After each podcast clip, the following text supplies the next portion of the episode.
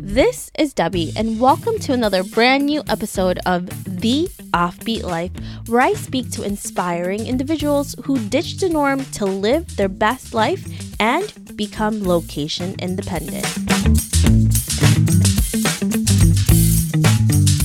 This week, I speak with Laurel Thomsen and Dan Frechette, who are touring Canadian American folk duo musicians. Laurel and Dan met by chance when Dan noticed Laurel's incredible talent on YouTube and approached her to collaborate.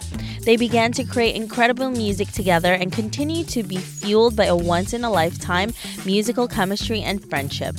Recognized for their musical talents as children, Dan and Laurel began performing, teaching, writing, and making their livings as musicians as teenagers. Today, whether they are performing in Northern California or on the road in various tour stops around the globe, it's clear that they have created an incredible relationship that goes beyond their music. Listen on to find out how to share your artistic visions and be true to yourself with Laurel and Dan.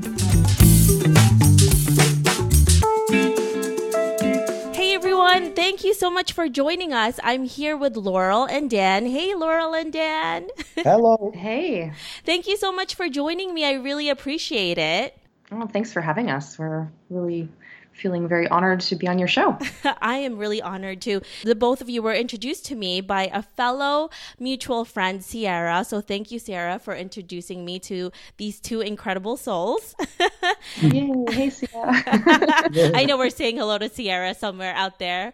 And I am really, really honored to have you both because you have such a unique career that I'm very much interested in. So, can we get a little bit more about your story and why you live an offbeat life? Well, um, Dan and I are both musicians, and we uh, we're touring musicians, and it's uh, just been something that we've been doing our whole lives, actually. So I think we're kind of lucky in that respect. We never had to really give up, you know, a steady job to hit the road. Um, but we, you know, we do a lot of different things in order to make this work. We met what six years ago. Yeah in sort of an unusual way, Dan was surfing YouTube. It was a long Manitoba winter, which, um, if people are familiar with the Canadian prairies, it's what, like eight months of winter and maybe. but it was just one of those situations where there's a rabbit hole you go down in YouTube. And I was watching fiddle music videos. And then I, I spotted a video that looked like a friend of mine from BC who plays fiddle and I, I, clicked on it, and it was actually Laurel, uh, who's a way better violinist than my friend um, like just really accomplished and great intonation and just great emotion in her playing. So I wrote her to tell her I was like really impressed, and I didn't know if she ever did remote recording because I thought maybe it'd be cool to hear, you know, what our music would sound like. We did start doing that kind of collaborating for the first year we knew each other through the internet. We were, you know, I'd sent her some recordings of songs she liked of mine and just guitar vocal, and then she would go on Dropbox and add her accompaniment. It was really beautiful, and the, the violin and the singing, and, and I was just like really excited about meeting her someday. And I we started to talk about it, and she was looking forward to it as well. So we did finally meet. It was like about nine months later, and uh, I went down to California, and we had like about maybe ten shows or something booked. And when we played, it was almost like we like because we'd already collaborated online, so we it was like the music was already there we had these recordings like we'd been listening to and but we hadn't been able to actually play together. I mean we talked on skype and stuff. Yeah.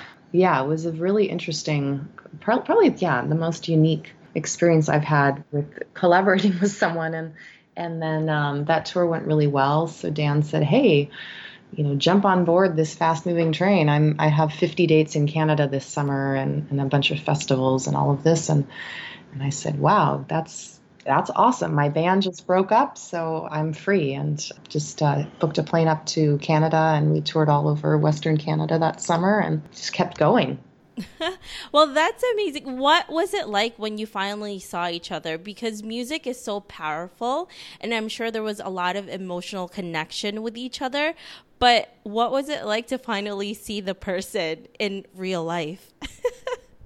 well, Dan talks about because you know we'd seen each other on Skype, and Dan talks about just sort of looking at my feet and like she has feet, you know, and I was, you know, wasn't quite sure like how tall he was or um, yeah, and it was just, oh, he's that tall. Interesting. You know, it was just, it was the physicality of it was quite interesting to um, to see. And and I teach a lot of students on Skype, and I've met some of my students as we've toured around, and it's always like they look pretty much like they do on Skype, but just the three dimensional aspect it's a little different you know and and so we, we were just kind of i picked him up at the airport in san jose and and uh, we just kind of sat there in the car for gosh, feels like probably a half an hour or something.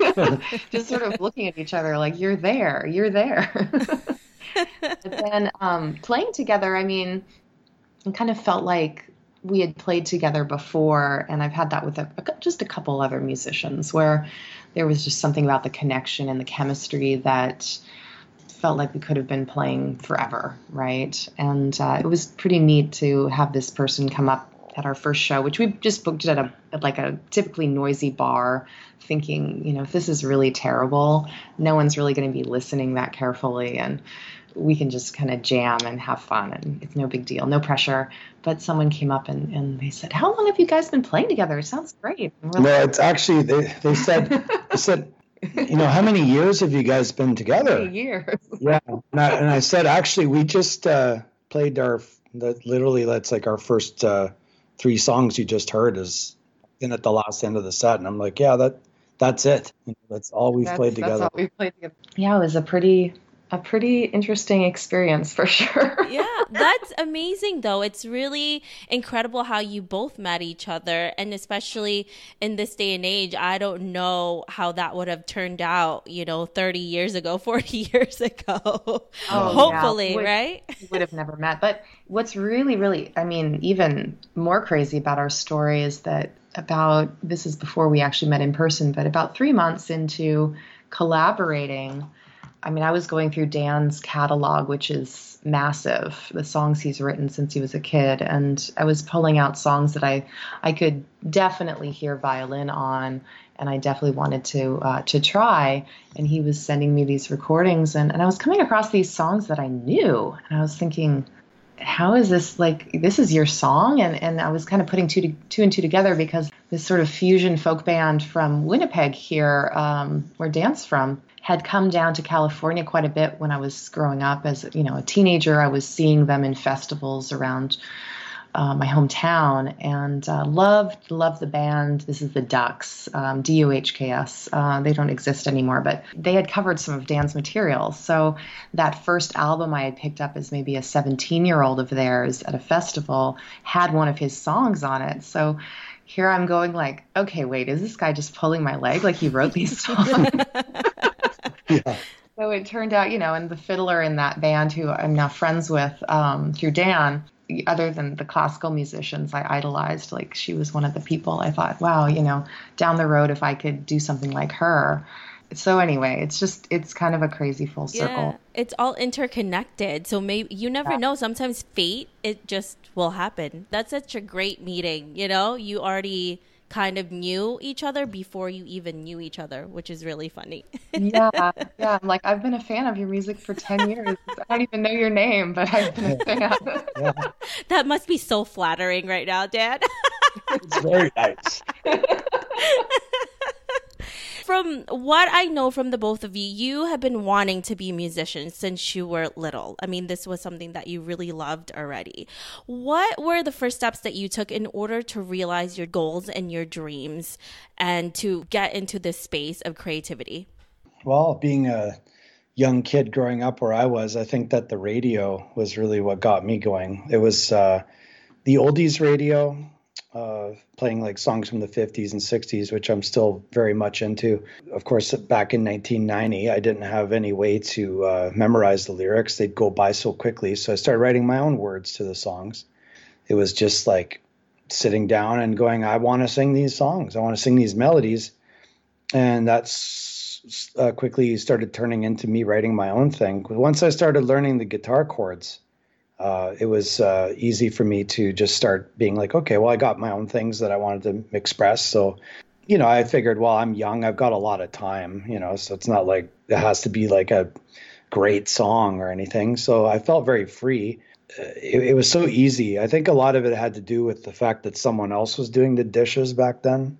and uh, it was like, I think there was a little bit more time. And, you know, I'd come home from school. Sometimes I'd come home early. I'd be like, could I go to the washroom? And I just go home. and then I'd just uh, sit down with my guitar. I was obsessed, man. I was like, you know, I just discovered uh, Bob Dylan. I just discovered Neil Young.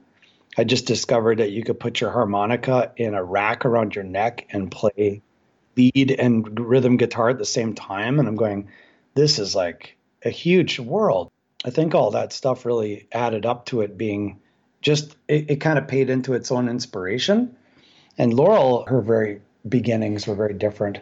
Well, I did all the classical violin lessons and uh, was in the youth orchestras and all state orchestras and all this business. And and I think the real, um, I guess, first career move for me was um, when one of my my best friends, his younger sister, this little girl had said, you know, I want to take violin lessons, and they said, okay, we'll find you a violin teacher. And said, no, I just want Laurel to teach me.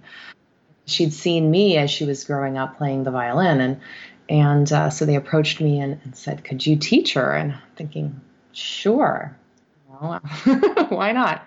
And I really had an aptitude and, and uh, just, I loved it, you know, and just kind of thinking about what, uh, what my student might need next, you know, and um, kind of creating lesson plans. And I was 14 years old at the point. So I was getting quite a, few, a bit of uh, word of mouth uh, students coming my way. And so by the time I was graduating from high school, I think I was teaching like 12 students a week or something. I mean, it was definitely much better than babysitting money.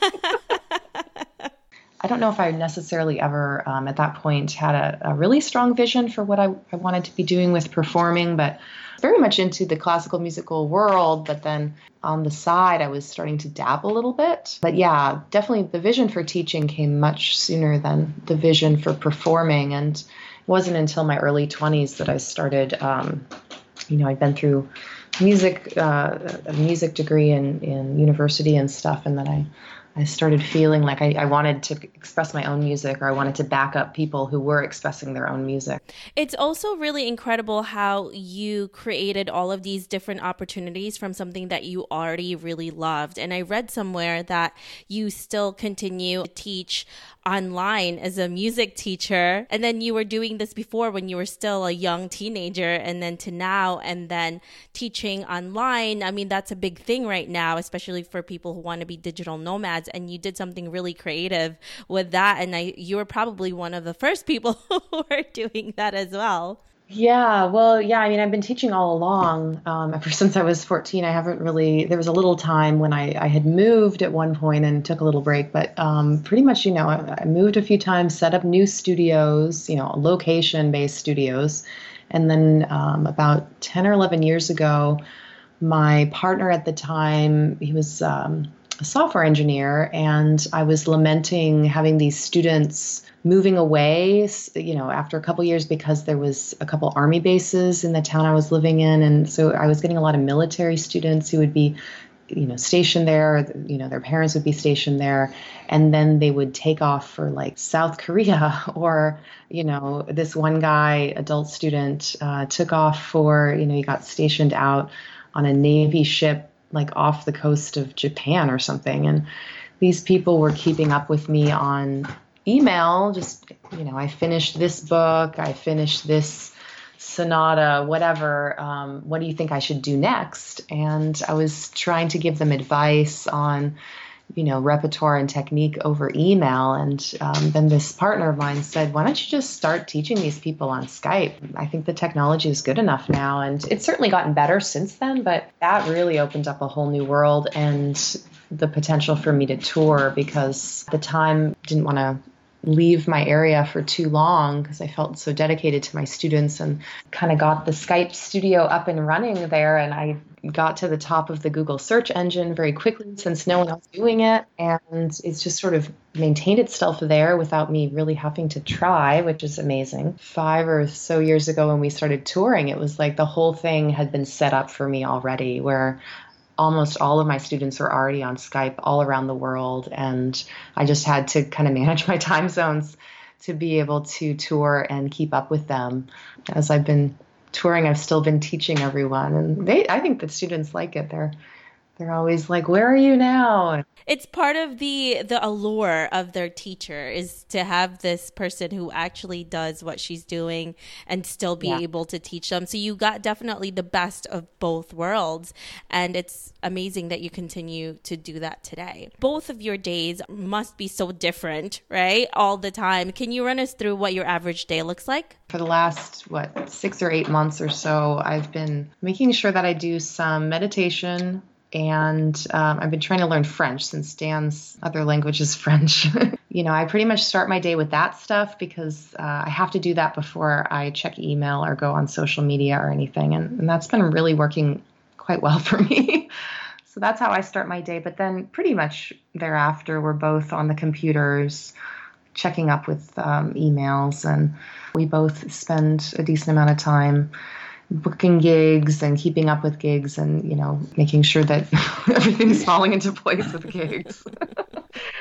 I don't do any meditating but i get up and try to try to play some guitar and uh, it's like i just want to do something that you know it's why why i got into it in the first place kind of thing. Like be like okay because from there you know when you're a little kid dreaming in your room you're thinking of a very different reality than what is reality to stay as a working musician. So the reality is sitting at a computer for sometimes like you know six hours or something to seven hours straight to be booking maybe a couple shows. It's sending out an insane amount of inquiries and you just got to have a real belief in yourself. You know anytime anyone does give us a chance we go out there and people really seem to be happy about it. So it, it's just one of those things where there's just so much out there. There's a lot of music out there. Like there's a lot of other artists out there on the road and uh, I find I find out where they're playing and I copy and paste it and and that that's what you do i mean because it's a venue right it doesn't mean like just because they have this one artist there you know you look at them and you go okay well because I'm, I'm pursuing truth, right? I'm, I'm making music that's true to me. And, and that's really what it is. Everyone has their own truth. You know, you can't compare yourself to other people. Everyone has something to offer. And not everybody wants to respond. So, like, generally around the states it's like about maybe one out of every 10 people i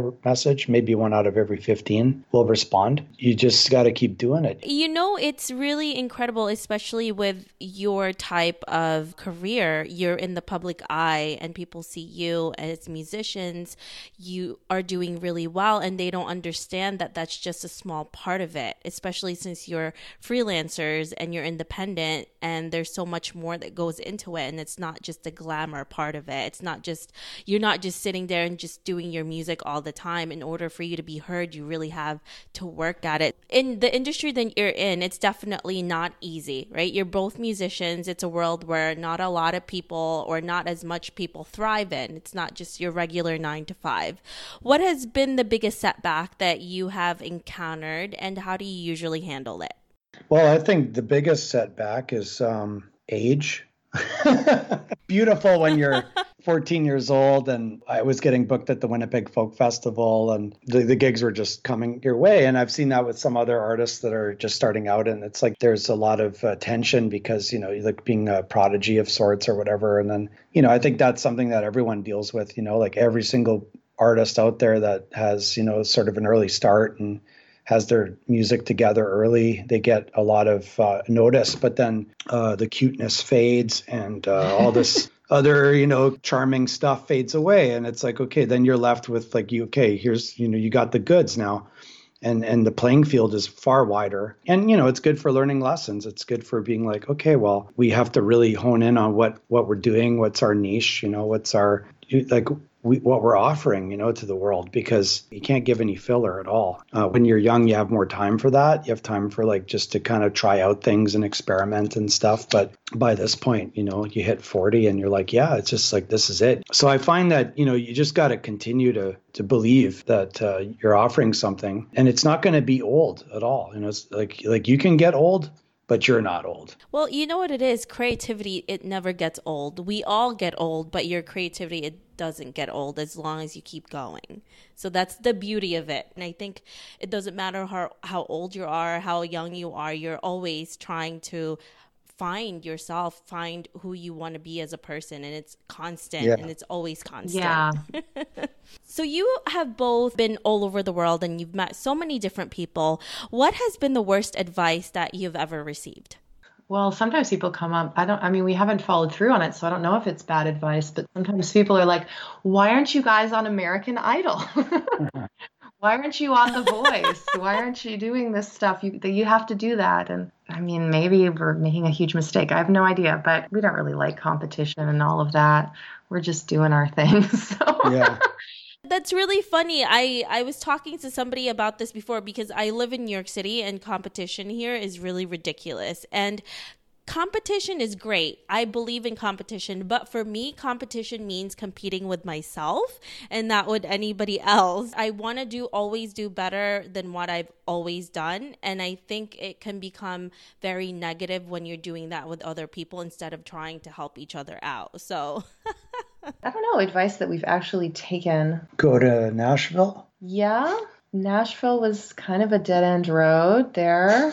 I don't know. We've gone back to Nashville a few times, but It's okay, I guess, to pop in and play a gig or something. But we were there for three weeks and staying at this place that you know is sponsored by this Canadian Performing Rights Society, and they, they let you know musicians traveling through stay there. And we got to stay there for three weeks, which was pretty cool. You know, so I'm there now with Laurel. It was actually five years ago, but I was there with her on one of her first tours, and people were like saying, "Oh, you should go to this open stage," and "Oh, you guys got to come in." And go to the Bluebird and and and we went and i mean We some people the some people thrive in those scenarios. Some people have you know they probably you know get swept you know really swept up into something. It, it was so wild to think that all the 1400 songs i've written probably not a single one of these songs would work here. You know you're sitting there and going like seriously believe that i don't think any any song i've written it would work because there's a, a template now. And you've heard the new country i'm sure. Put it on my radio one time when i was driving from fresno to santa cruz because it was two in the morning and i was falling asleep at the wheel and i'm going i got to put something on to keep me awake so i put on this new country station and i remember it, it worked because i just got so angry at the songs you know because they were just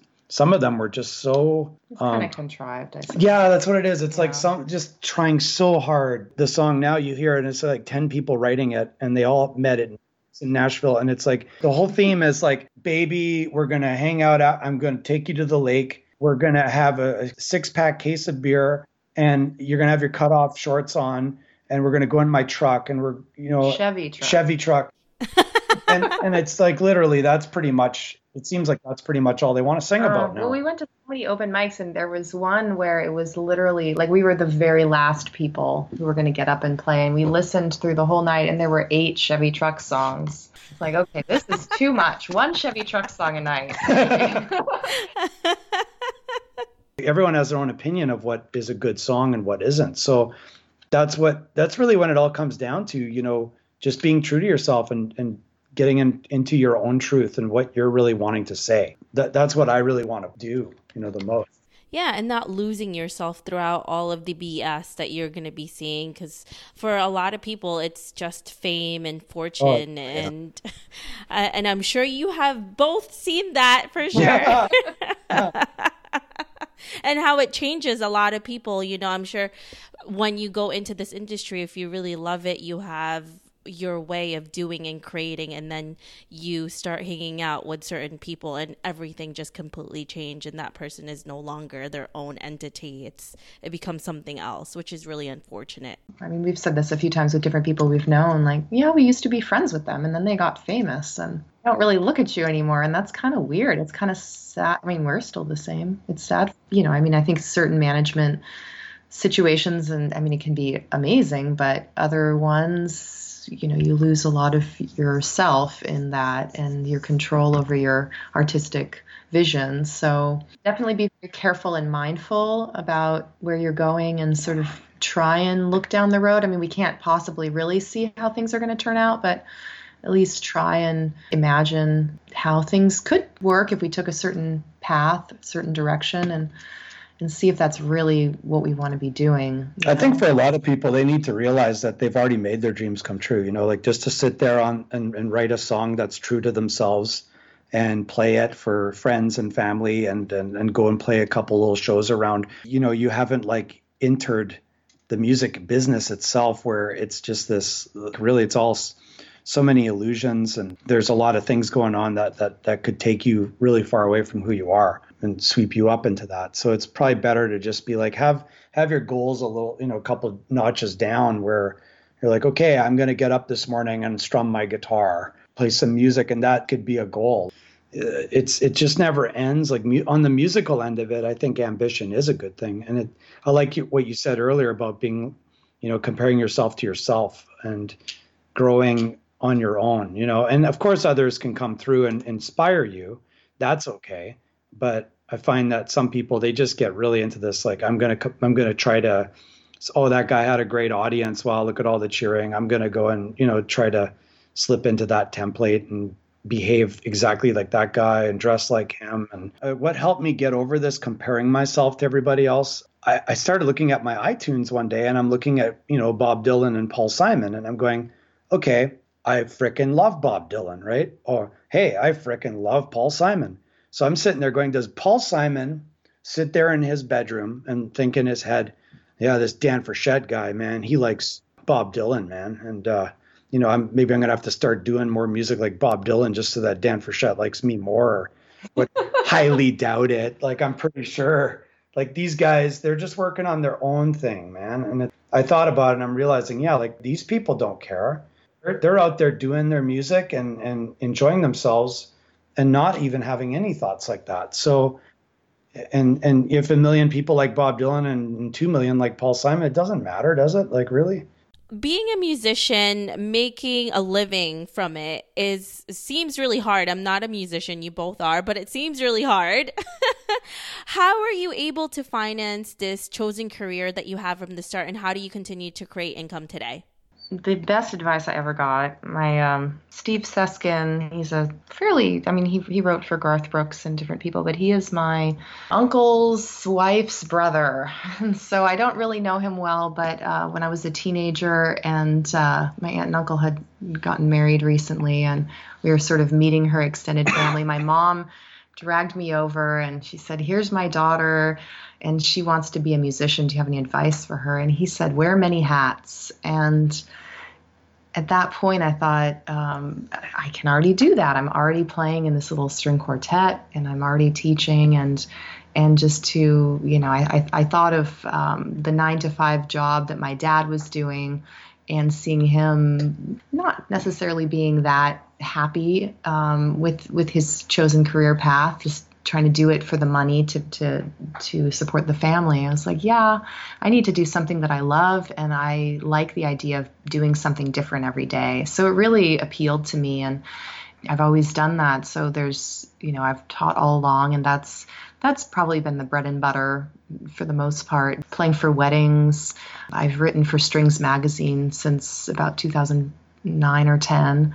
That's you know a little income. I was doing a podcast there for a while which wasn't an income but it was a way for me to um, to get myself out there more. Um, certainly now dan and i performing original music is part of it.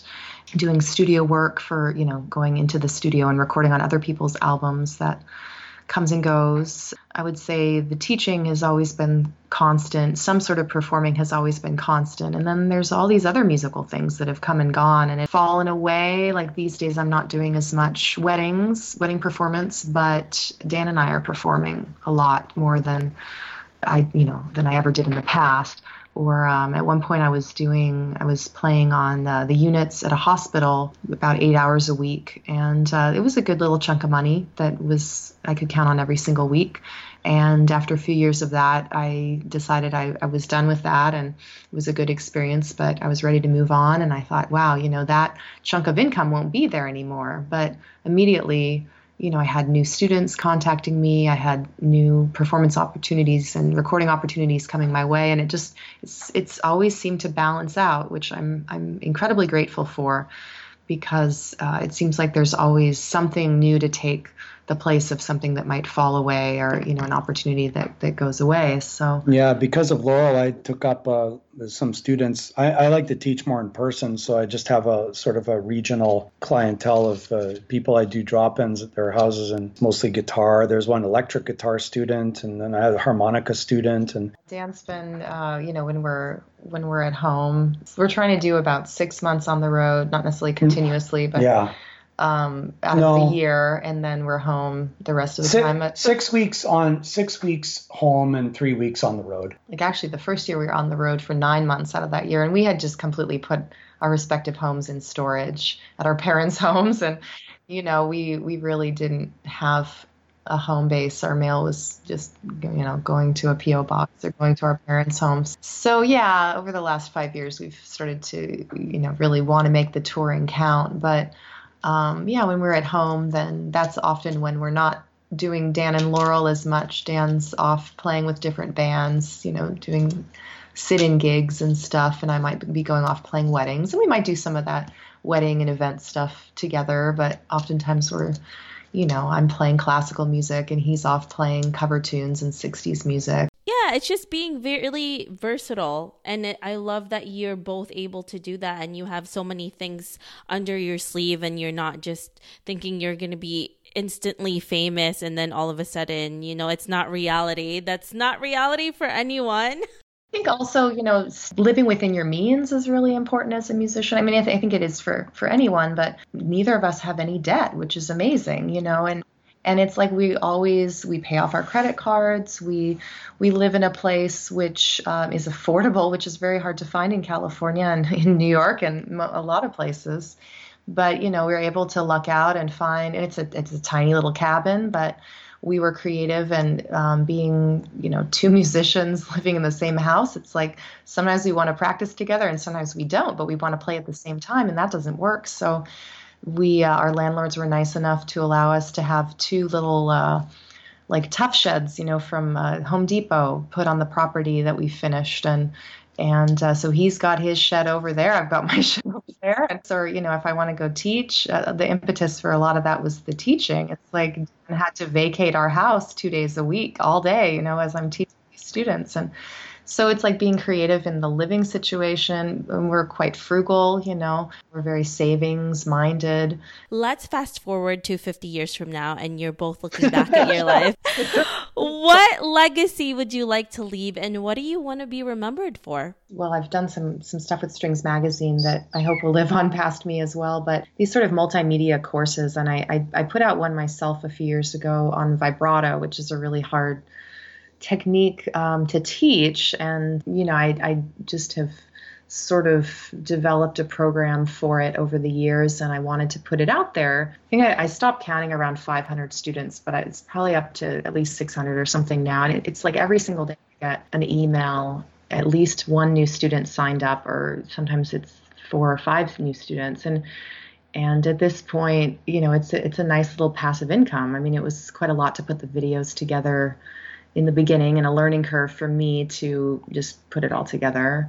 I want to do more courses and I would hope that those would live on because just the comments I'm getting back from students where it's like, wow, you know, I've been trying to learn this technique for a long time and this has been the only thing that's really been helping me. And, you know, the books that I read growing up about violin playing and, and technique and, and uh, you know those people are all gone now but it's just a, a pedagogy that you know has been around for i mean they pretty much mastered the violin probably 400 years ago at least a few hundred years ago and and uh, but you know there's still new ways to look at it and so i would hope that that would live on as well as our recordings uh, the CDs we've put out. I would hope that someone would still be listening to those. Yeah, all of all of the the teaching and and um, and all of the and that knowledge as well as the recording. I would hope that that would live on. Well, for me, it's the songs that you know that, that's really important. That you know songs have uh, like a life beyond this week. You know, and that they're a song that can just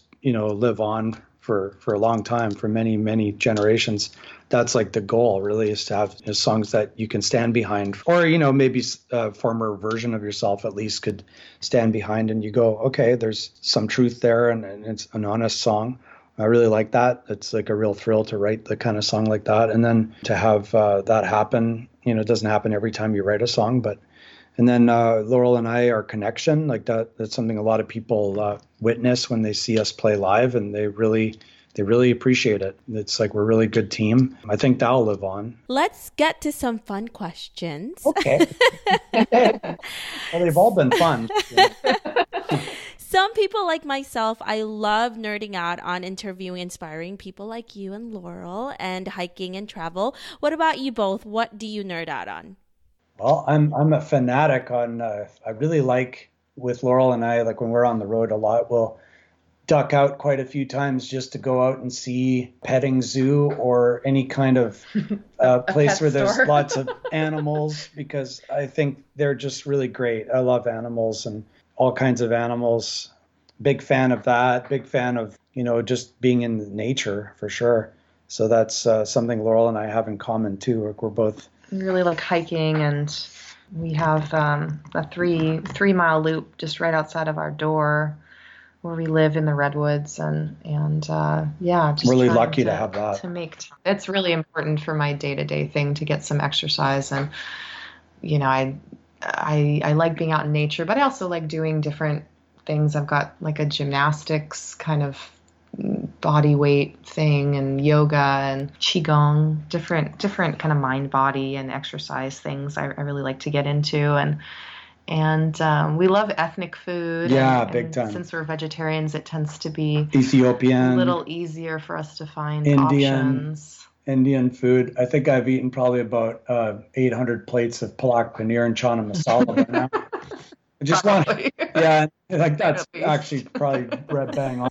So anyway, just so you know, um, well, and I also love to explore. Like for instance, we uh, tell everyone about this because it's a great thing. But we uh, went to Europe last fall, and uh, we had, uh, of course, we have our Yelp and we have all of our stuff on the Laurel's phone. Lucked out and found this thing called Wow Air that you can fly to Reykjavik, Iceland, uh, and on your en route to Europe, somewhere in Europe, and get a really good deal, which is musician friendly.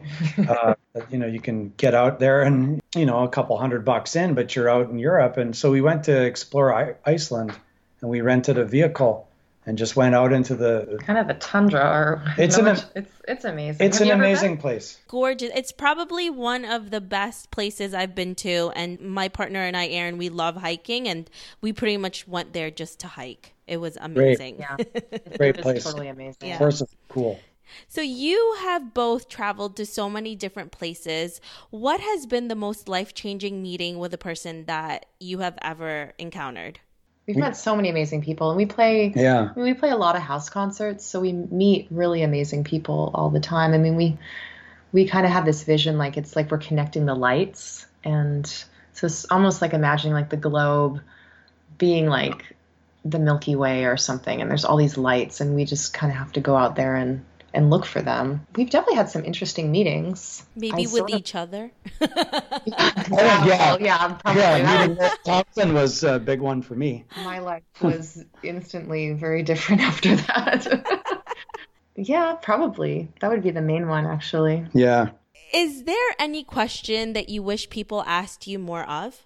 Well, there's some questions I think would be like when you're sitting down to write songs, you know, like someone would ask me, like, you know, what is your approach to the writing of a song? or Um, what was the inspiration? Like in our show, we often talk about the inspiration for the songs, but in interviews and stuff, and when people have reviewed albums, it seems like they leave that out. They just talk about kind of who played what and what the overall genre of The blow by song blow, might yeah. have been. But it's like, well, but what does that lyric really mean? And I like to use some metaphor and sort of stack metaphors and stuff in, in some of my writing. And uh, you know or I, you know instrumentals. I might have had a, an image. I have this one song called ghost lovers waltz. And um, and it's kind of a movie soundtrack style.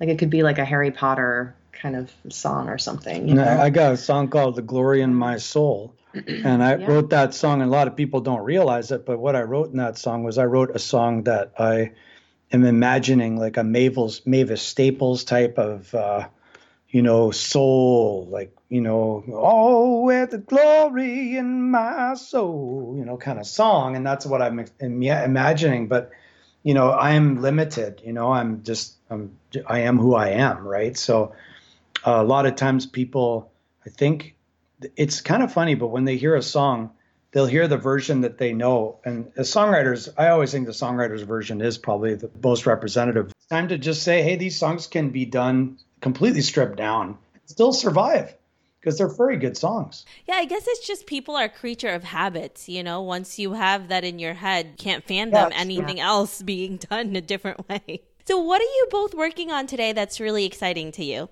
Just actually last week, we just finished up the new album, finished up the graphics, and we actually picked up some initial copies yesterday at a, a place here in Winnipeg. So that's really exciting. And now it's kind of the, we're not officially going to release until October. So there's the next couple months where we're going to start rolling out some different things like the the photography and share that with people um, we've put together a couple music videos already that we're going to be sharing. And I guess that's the other side of wearing many hats. I mean, not only do we have to be doing all this music stuff, but you know, learning about graphic design and how to make videos and how to do websites and you know, writing and just the whole thing is is definitely really necessary. So you don't have to spend tons of money hiring all these other people. But um, but yeah, so we're rolling that out, and this weekend we're playing a festival. So we played last night, and we're playing tomorrow again, and it's really exciting to be showcasing some of these new songs that